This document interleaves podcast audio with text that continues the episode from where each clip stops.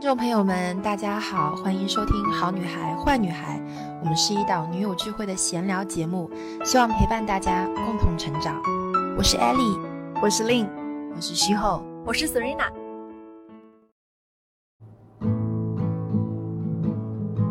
然后我现在回忆的时候，我脑子里面出现的那个画面是闪着金边的云朵。呃，喜洲的生活是非常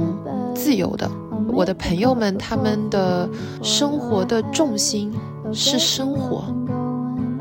所以我觉得出去是为了更好的回来。我会觉得那种旅行当中最后落在我记忆深处的片段，反而是那种很有人情味的那些碎片。但是好像你会觉得年龄这件事情。在他们身上是没有界限的，我不觉得说我老了六七十岁我就要养老啦，对，我要退休啦，没有。你看我还在做自己喜欢，而且我还换了一个国家做。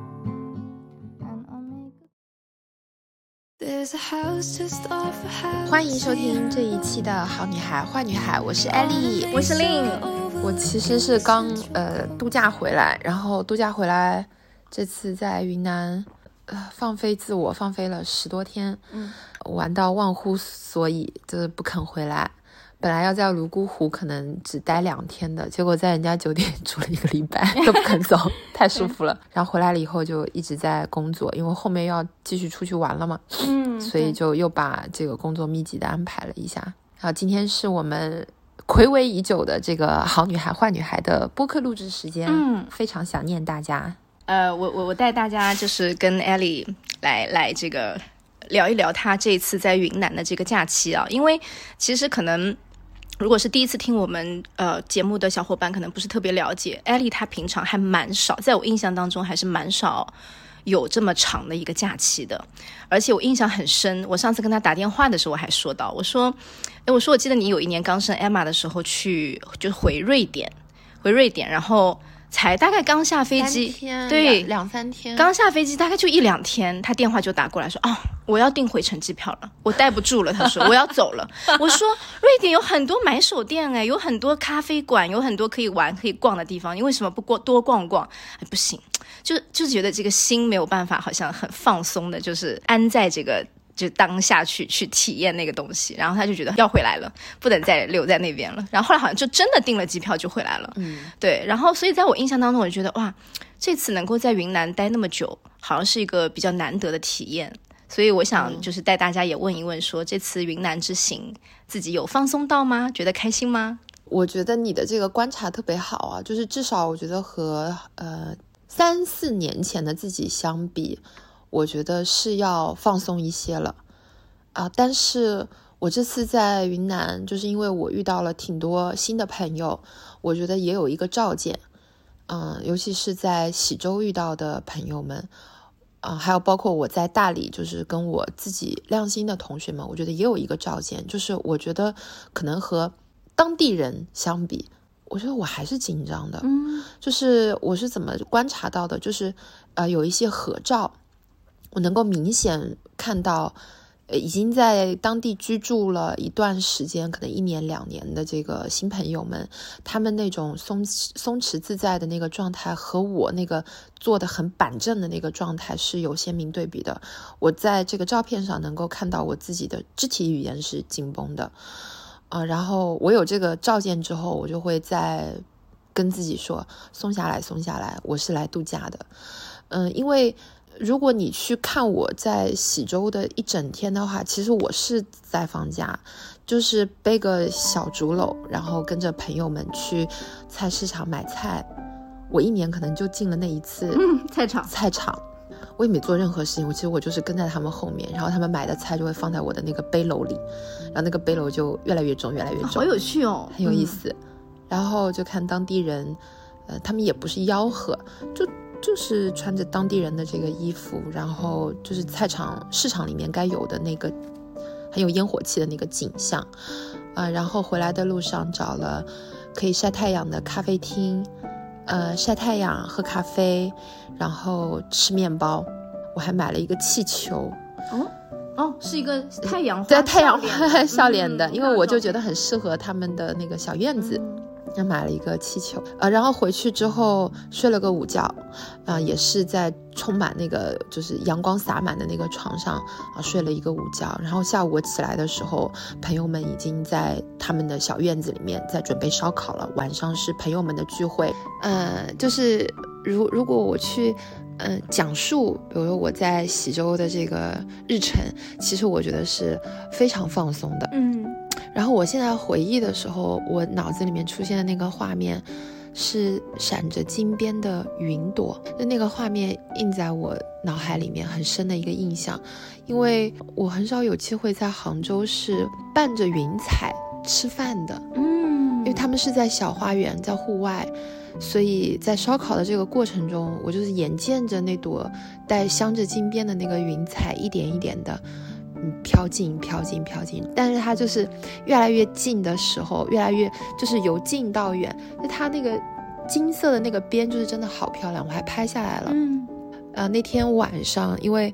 呃，在喜洲的朋友们，他们都是自由职业者啊。我的朋友他是花艺师啊，秀贤是花艺师，然后他的室友啊，少少是插画师，然后另外两个朋友是琵琶演奏家，然后还有两个从英国回来的呃两位新朋友，然后他们也是音乐的这个演奏家，一个是三弦，还有一个是呃，反正都是音乐家这样子。所以那天晚上，呃，吃完烧烤之后，他们就即兴表演，哇！所以我觉得就是特别的浪漫。然后我觉得我就是在拼命的打开自己的感官，去感受他们那种即兴的、嗯，肆意的、很随性的那种快乐。但是我比较像一个局外人哦，你在看，对我观察，对，嗯，我我我觉得我很难沉浸进去，但是我觉得我有在。试图在感受那个东西，因为他们在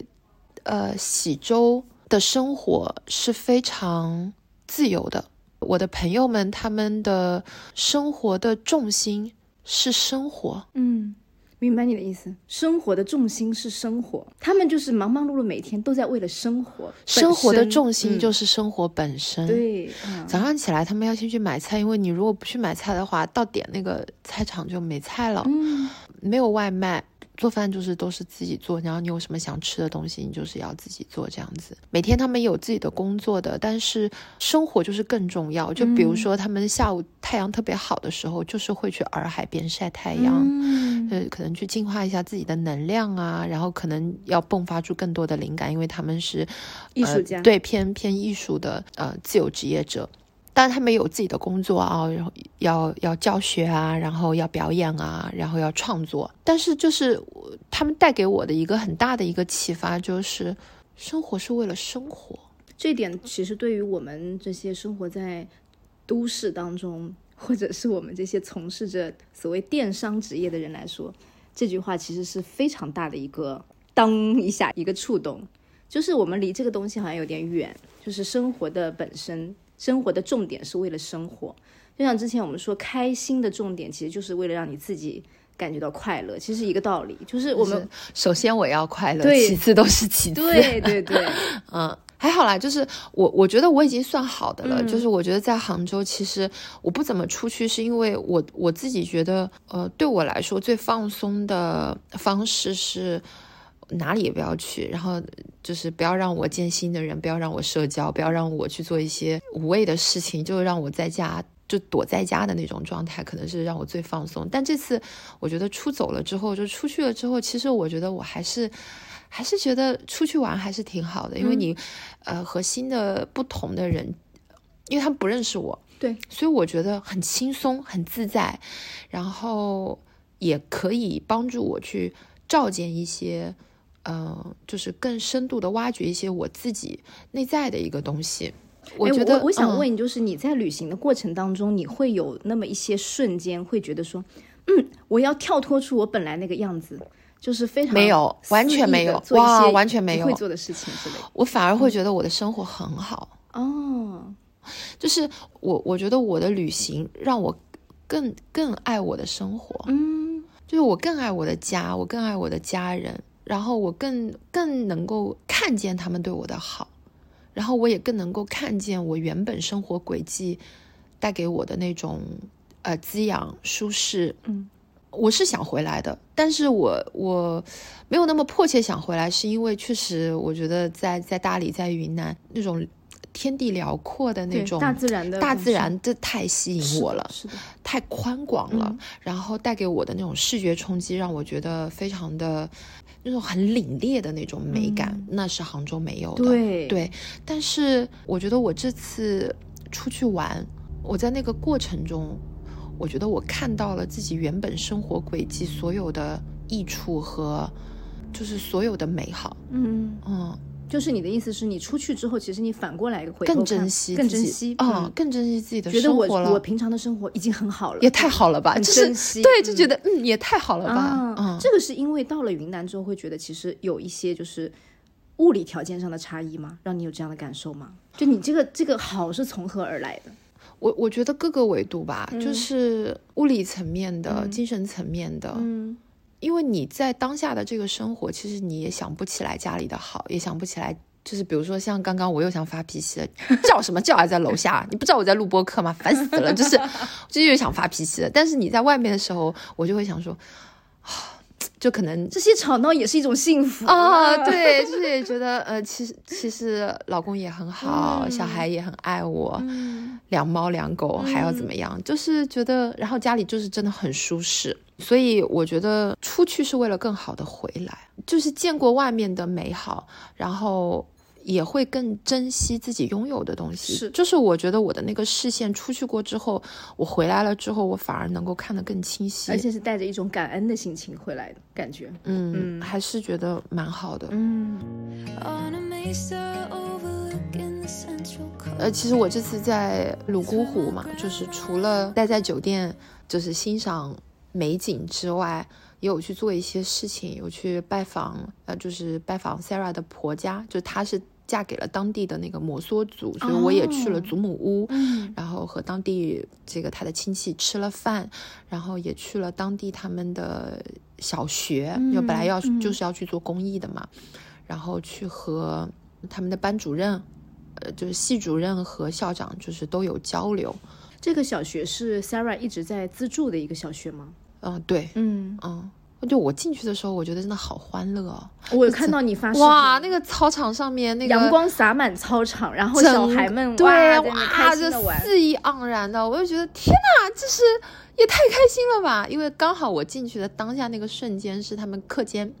然后课间广场上面就是在播放的就是很欢乐的小朋友的音乐，然后大家都在那边嬉戏打闹，哇，特别闹腾，然后我觉得天哪，这也太美好了吧！然后我也去看了他们的教室，但是虽虽然就是他们教室没有空调，小朋友的手也是确实有被冻到，但是我觉得我在他们脸上看不到任何的苦难，嗯嗯，我觉得他们是就是是幸福的，是快乐的，嗯。是是被那些能量包围的，所以我觉得有时候有可能就是是我们大人的一种投射投和射没错，我们觉得他们苦，嗯。其实他们不一定苦，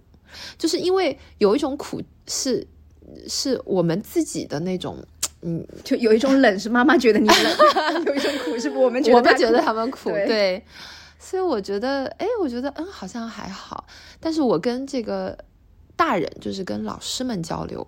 那我觉得我是有一些觉察的。嗯，因为他们那个整个学校是一百四十八个学生，然后其实每个年级也就一个班，就是他们一共有呃学前班，然后再加一年级到五年级这样子，然后但是他们只有七个老师，全科只有七个老师，所以一个老师他可能既要教数学，又要教化学，然后所有的老师 他们呃这个小学，这是小学，小学哦小学啊、小学，然后他们有学前班的，嗯。然后他们这个小学只有七个老师，所有的老师他可能一天他可能休息不了一个小时，嗯他可能一会儿要去教小就一年级的语文，一会儿可能要去教五年级的语文所以文他的备课压力挺重的。啊、然后他们的就是老师的工作量比较大，嗯，是的，啊，所以他们就是我们在跟老师在交流的时候，就能够感受到，呃，那个压力一些压力，嗯对。然后比如说他们他们就会希望说有没有可能再多招一个老师，嗯然后就说哦，那多招一个老师是怎么样的一个费用？嗯他说一个代课老师其实他们只需要一个代课老师去教那个学前班，这样他们其他的老师就会轻松很多。一个代课老师一个月是两千，我我想我想问的是，这个问题是在于说学校没有办法支付这个费用，还是说有这个费用但是找不到这样的人？没有办法支付这样的费用。哦，所以就是聊完之后，那我们就知道了。其实我觉得做公益啊，就包括我们今年这样子一年、一整年这样子资助下来，有时候我们资助是为了让，为了治愈我们自己。是真正他们需要的东西，我这次跟他们交流完了之后，我觉得真正我们能够能够去做的是让老师心有余、有力、有这个呃温暖、赋予的温暖去给到学生，就是其实要从老师这边下手我觉得是。从源头去。对嗯，就是你想，我们小时候，你去回想一下，真的是课业的压力吗？不是，有可能就是因为老师对我们的不尊重，或者说是打骂，或者说是 PUA，造成了我们对学校的一种抵触。也有可能是因为好的老师对我们的肯定、对我们的赞美、对我们的偏爱、对我们的关怀，而让我们整一个童年有不一样的回忆。所以，其实真正我觉得有可能不是物质上面的东西，是精神层面。那精神层面这个东西怎么来？就是要保证老师，保证每天给他们灌输这个价值观的思想的学科的这个老师，让他们是处在一个身心平衡的一个状态，这个比较重要。是 anyway，这个就扯远了。但是，我就反正我这次在泸沽湖，我觉得也有一些新的觉察，蛮好的。反正我这次看我自己的那个 vlog，我还刚刚才剪出来。然后我同事特别可爱，我这次的 vlog 里面他用的是去有风的世界的，就是整个 OST 全部都用上去了，我觉得真的超好笑，因为这部剧我本身就很喜欢嘛，我就很喜欢这种比较节奏比较慢的，然后我就发现他就是每首歌都 给我用进去，我觉得特别可爱。所以整一个云南对你来说应该是一个很美好的一个回忆。哎呀，我觉得是的。哎，然后我跟你讲哦，特别有特别神奇，就我不知道大家知不知道，就我我是从小是怕鸡的，哦，我好像知道，我知道对。。然后我、我我女儿就 Emma，她每次她吓唬我，就是妈妈你过来，我跟你说句话，然后我就头过凑过去，她就是咕，然后就在那吓我。就我是很怕鸡的，就生理上我害怕，然后就很神奇。我这次住的喜洲，我朋友把他的卧室让出来给我住嘛，他的那个阳台看下去，下面就是养鸡的。哦，然后我睡的时候就是外面就是咕咕 那你怎么办？克服了。哦，这是克服啊，就是克服。然后我这次不是还飞了吗？嗯，对对对，你知道吗？就是其实人的那个边界，就是我感觉我自己就疯狂的在那个害怕的边界来回蹦跶。嗯，就是我进门前，我朋友要先把把那个窗帘关上，就不能有一点点我我可以看到鸡的这个可能性，要先把哦窗帘关上，嗯因为听声音我就可以假装就是是卡通动画片，但是如果我看到，我就可能会崩溃这样子。哦然后，呃，我去 Sarah 他们家那个婆家，他们也有养鸡，嗯就是那很正常嘛，他们都会养嘛。然后我就把衣服就是挡在我自己的这个旁边，然后就是快速小跑，呲溜一下就溜溜过去了。然后，然后 Sarah 就说：“说这么大个人了，就 是就很可爱。”所以，所以我就觉得就是。嗯，一个是怕什么来什么，还有一个就是，其实我觉得有时候就是这些不可控的东西，也是不断的在呃，有可能是在帮助我吧，就是变得更拓有拓宽啊拓宽拓宽一下自己的这个、这个这个边界啊，就是基本上是这样子。I grew up 还有去看了一个医生，哦，道医这趴这怎怎么认识的？我不知道，你上次还说留着播客讲。就是主要主要我就是我觉得我现在心想事成的能力是很强的，就是我只要起一个念，就是这个事情它就是成真，对它就会成真，特别有意思。我在喜洲就是莫名的就感冒了，嗯，就是被冻出来了嘛，然后我就很难受，因为我。到两点钟还在那边擤鼻涕，然后我想说，哎呀，就是要是有个中医的话，我可以要么就放个血，要么就扎个针，就是因为一般呃感冒就是邪风入体嘛，其实你只要稍微处理一下就好了。所以我就在跟秀贤说，我说，哎，你在这里有认识这种中医吗？老中医吗？因为大理其实这种高人很多的。他说我不认识，然后想说完蛋，完了完了。那这个感冒可能就会要拖很久，啊，结果呢，第二天就特别神奇，就他的朋友们就聊起来说，前两天去到了一个道医那边扎了几针，然后因为他们是弹琵琶的，所以他们的腰就很难受，因为职业病嘛。然后他说那个道医就给他扎了几针就好了，现在连腰是什么都不知道了。然后我就立刻听到了这个信息，我就立刻跟修贤说加加加加加加微信。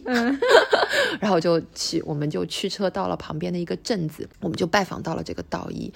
呃，然后真的就是气宇轩昂啊！我觉得这个、这个这个道士，这个医生道医，然后我们就跟师娘就坐下来喝茶。我大概喝到第二泡茶，我鼻涕就没有了；喝到第三泡茶，我咽喉就不痛了。就只是在那个场域里面喝茶，就这么简单。我连针都没扎，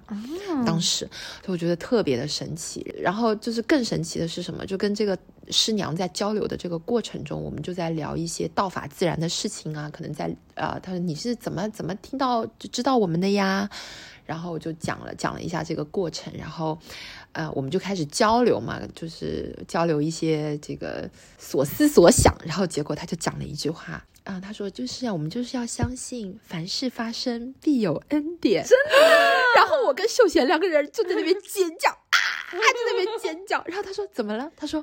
他说：“我说师娘，我说我人生我人生信条就是这个。我说我天天跟我的朋友们讲这句话，凡事发生必有恩典。”他说：“哦，真的吗？那真是太好了。”然后就特别搞笑，因为我不流鼻涕了嘛，然后我又不难受了，所以我整个人就是就兴奋起来了，就开心起来了。然后师娘就说：“他说，哎，你性格还蛮好的哦，很开朗的，这样很好，能量也蛮高的。”然后那个道医就走过来，他看了我一眼，他说。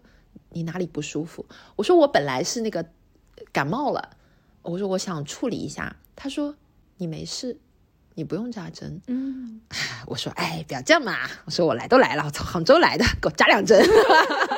然后他们在在座的都觉得很我很搞笑。然后他说你这你他说你没有什么，他说要扎嘛也是勉强能够扎两针。然后我真的就进去扎了两针，五分钟就出来了。嗯就是可能身体确实没有什么大问题，因为他们可能救死扶伤，就是呃重症的看的比较多了，所以像我这种真的没没什么、没什么事情，就真的勉为其难扎了两针，我就真的五分钟我就出来了，特别快。可能就是也是这个机缘吧，然后秀贤跟他们就认识了嘛，因为他是住在当地的，那就跟他们有这么一个呃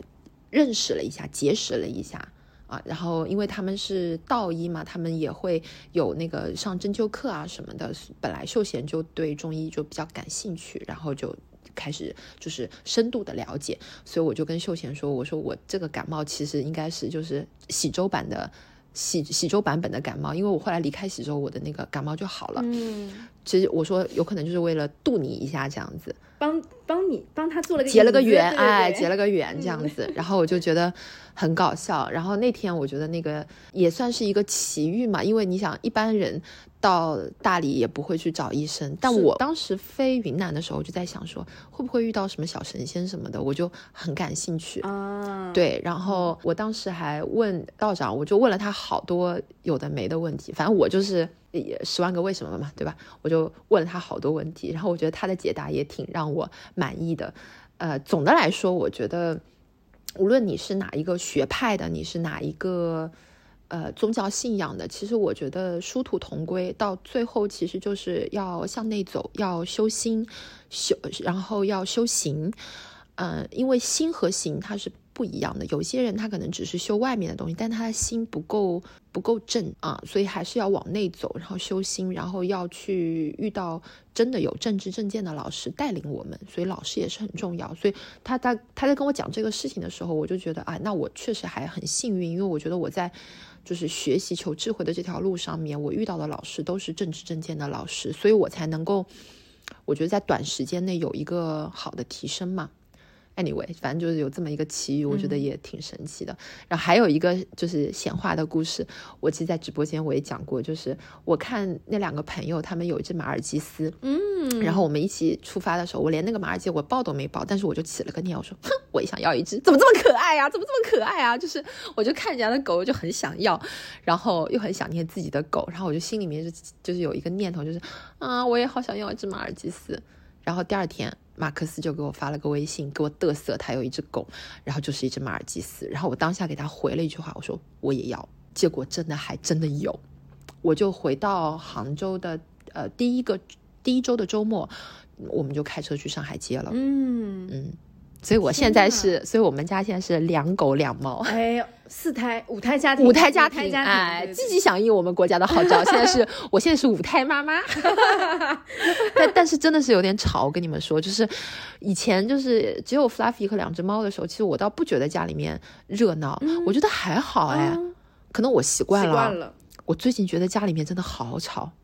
你知道吗？这个小白来了之后，真的好，就是坏的好的不学，学坏的。啊 Fluffy 叫，他也跟在那边叫，啊气死我了。然后我就，然后他现在还没有学会定点尿尿，所以我们家就是你走路的时候小心一点。对我本来以为 Emma 也很喜欢小狗嘛，它两天新鲜劲就过了。哦，这样子，啊，就没了呀。所以现在就是我跟爸爸两个人，就是又回到那个养育小朋友的那个，我我们两个在书房，一人一个房间嘛，在书房的时候，就比如说我可能要做什么事情的时候，我就把小白给他，然后他要做什么事情就把小白还给我小白是不。可以离开人吗？现在？哎，他四个月，他是一个奶狗，哦他哦他是需要人的，嗯然后要不然他就是嘤嘤叫，哦，嗯，他就会有那种嗯嗯，嗯，就这种的，那就嗯是得什么做什么事都带着它。嗯对，就是他相当于现在还在哺乳期，啊宝宝哎，还是是个还是个嗯宝宝，嗯是个小 baby，对所以是需要人，就是。就我们俩现在在录播课的这个期间，爸爸在照顾 Emma，然后我楼下我的闺蜜兔兔在照顾小白。哦，怪不得刚刚 Daniel 给我发了条信息，他说你可以下来 pick up 这只小狗吗？我还想说为什么？然后因为 Emma 不喜欢了，哦，本来是 Emma 抱着的。哦小孩子哦，你看人类之冷血啊，真的是前面两天的时候，那那叫一个火热我，听你说，为了小白都不愿意去上钢琴课了呢。是的呢，嗯这个热度降的嘞。的现在现在就就是我不要，我说你真的不喜欢吗？不喜欢。哎呀，然后我就跟他说 You're such a cat person，然后他说 You're a dog person。我说啊，OK fine。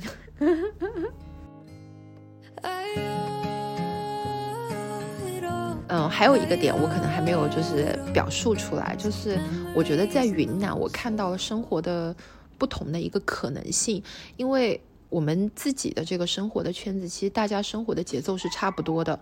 工作的可能它的属性也差不多。但是你到了云南，在喜洲、在大理、在泸沽湖，你看到了生活完全不一样的一面，也也会有点羡慕的。就是你是会羡慕那个自由的感觉是吗？嗯我每次啊，就是如果出去旅游、出远门的时候，或者出国的时候，我其实本身也是觉得旅游的那个过程里面最让我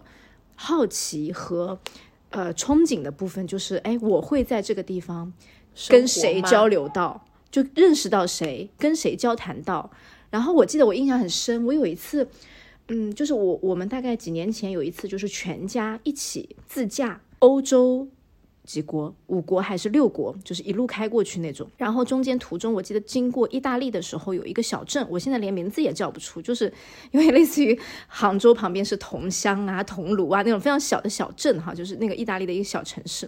然后当时可能就是中途要去到饭点了，要去买个披萨吃，然后我就当时。呃，路边看到一家我就停下来，而且我记得那个时候时间是下午两点钟，其实已经差不多打烊了。然后我看到唯独这家店还开着门，我就进去买披萨。然后我当时印象很深，哇，那个有点像个小酒馆一样的一个一个店里面，然后坐满了那些本地的那些大婶大叔，然后看到我一个外国人进来，我觉得这个小镇可能都没有什么外国人，然后看那个外国人就是很很很惊奇，我还带了个儿子进去，然后觉得更好玩热闹吗？对，很热闹，很热情的跟你打招呼。对对，对，然后说要什么？我说我是要买买个午饭吃，然后阿姨看到有我带了个小朋友进来，马上给小给乐乐拿糖。哇啊，现在哎，糖先吃上啊！这这个我们还有什么什么披萨？那我点了一个，那坐着等他们烤，然后我就坐在这堆大伯大爷的当中，跟他们聊起来了，说啊你们在吃什么？我说你们在吃什么？然后说哎这个点是不是其实其他店都关了？我就看就你们还开着之类，我就很自然的跟他们聊起来了，然后他们也跟我就是像。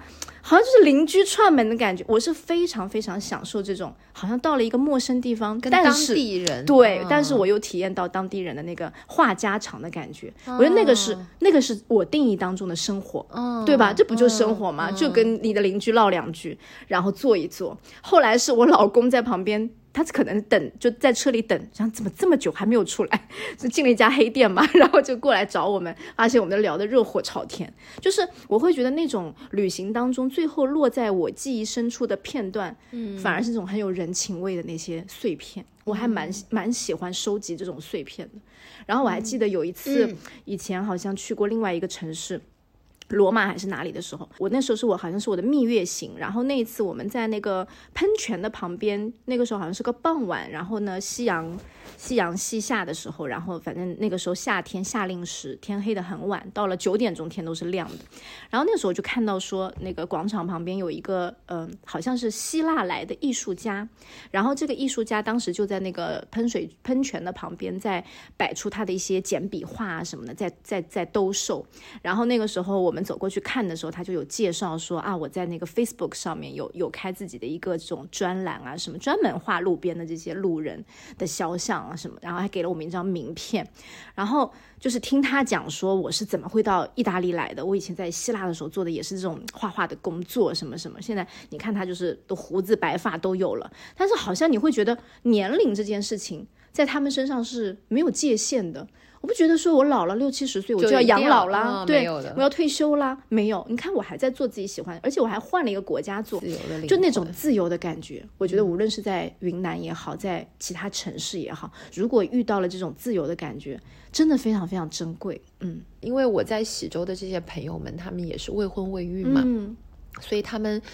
呃在可能会在喜洲住几年，可能又要换个城市住几年。啊就是你在当下，你也会觉得哇，这样好自由哦，嗯可以不断的呃体验不同的生活、不同的城市。但是我在呃羡慕的同时，我也会看到，其实我年轻的时候也是这样的。嗯就可能在 settle down 之前，有小小朋友之前，我觉得我我也是那个自由的灵魂，嗯也是无拘无束的。所以我觉得这个也是呃不同的年龄或者不同的阶段带给我们呃不同的生活体验，没有好坏之分。没有好坏之分。啊，然后我觉得就是，嗯，一定要去看到自己当下这个阶段带给自己的所有的养分，然后不断的去把它最大化，就让自己开心吧。啊，就是我们首先要开心，其次都是其次。对对对，我们首嗯先要开心。是的，嗯然后我记得你那时候，其实，在云南的时候，艾丽给我打过一个电话，就说啊，我现在在这边几天了，然后我跟你分享一下，就是这几天觉得好快乐啊之类的一些事情。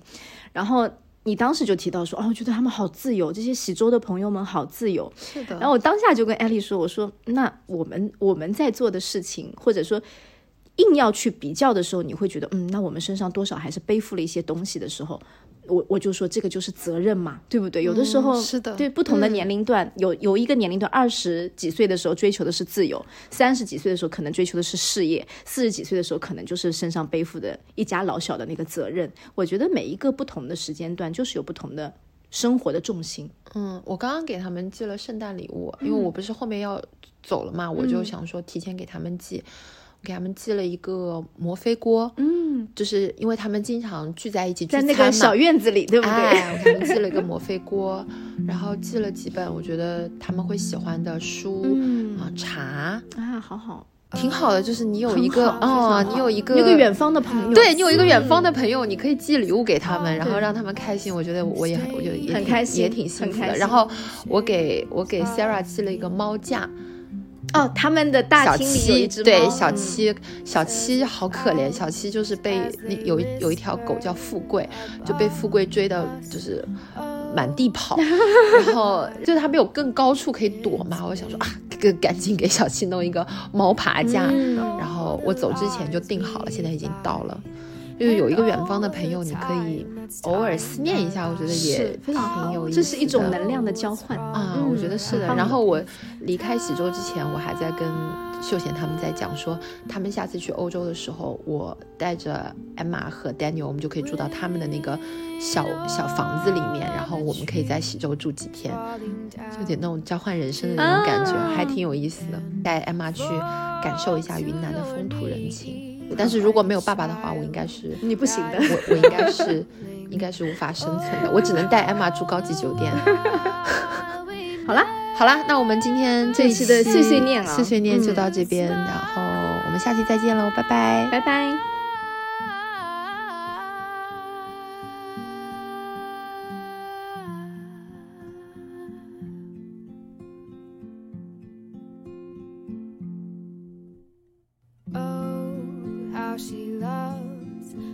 spring comes.